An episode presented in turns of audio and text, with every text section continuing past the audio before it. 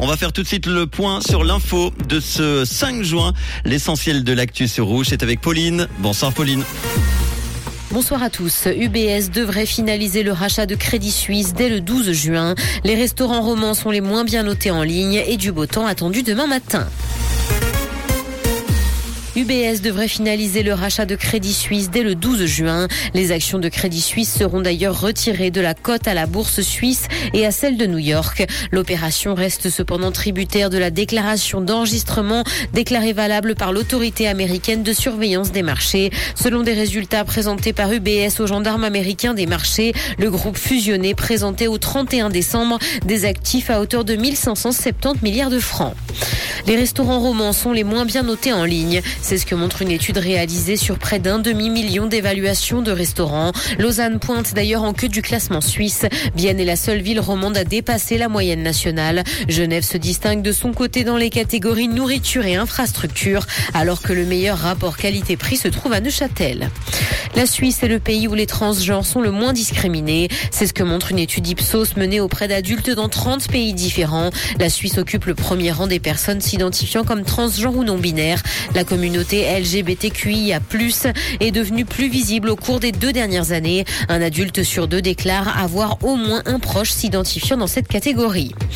Dans l'actualité internationale, au Nigeria, des assaillants armés ont tué 30 personnes dans six villages, et ce dans un contexte de tension entre éleveurs et agriculteurs.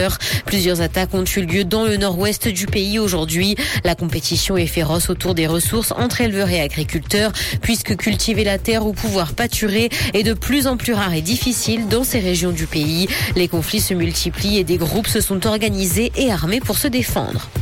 L'un des principaux cadres de Twitter a démissionné. Ella Irvine supervisait les politiques de modération du réseau social et a quitté l'entreprise après moins d'un an en poste. Elle n'a donné aucun détail sur les raisons qui l'ont poussé à quitter son poste et le réseau social n'a pas non plus commenté son départ. L'oiseau bleu est régulièrement l'objet de critiques sur son laxisme face au contenu haineux et nuisible depuis son rachat par Elon Musk.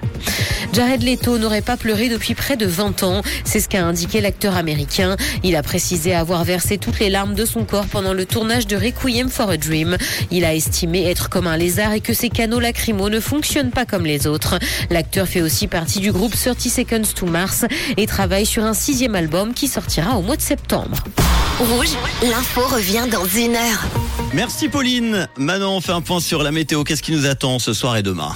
Et oui Manu, alors bah, ce soir euh, et déjà cet après-midi, le ciel dégagé, du soleil et des températures de saison autour du Léman. On aura jusqu'à 26 degrés et la fiabilité de la situation est excellente, donc pas de risque de changement, pas d'averse. On aura 25 à Nyon, 25 à Payerne et 24 à Aigle. Et en soirée, comme tu le demandais, le ciel sera toujours clair, idéal pour un barbecue au bord du lac ou un petit resto en terrasse. Et moi, je vous l'ai dit, je pensais à un petit resto taille pour ce soir. Le soleil se couchera à 21h22. Euh, elle, est, restée sur son truc taille. Hein. Moi, je, je ne change pas. Ouais, là, je, on ira tailler euh, un barbecue, on se taillera euh, du côté du lac, du bord du Tout lac. à fait. Allez, euh, bah, en tout cas, bonne fin d'après-midi avec le réseau.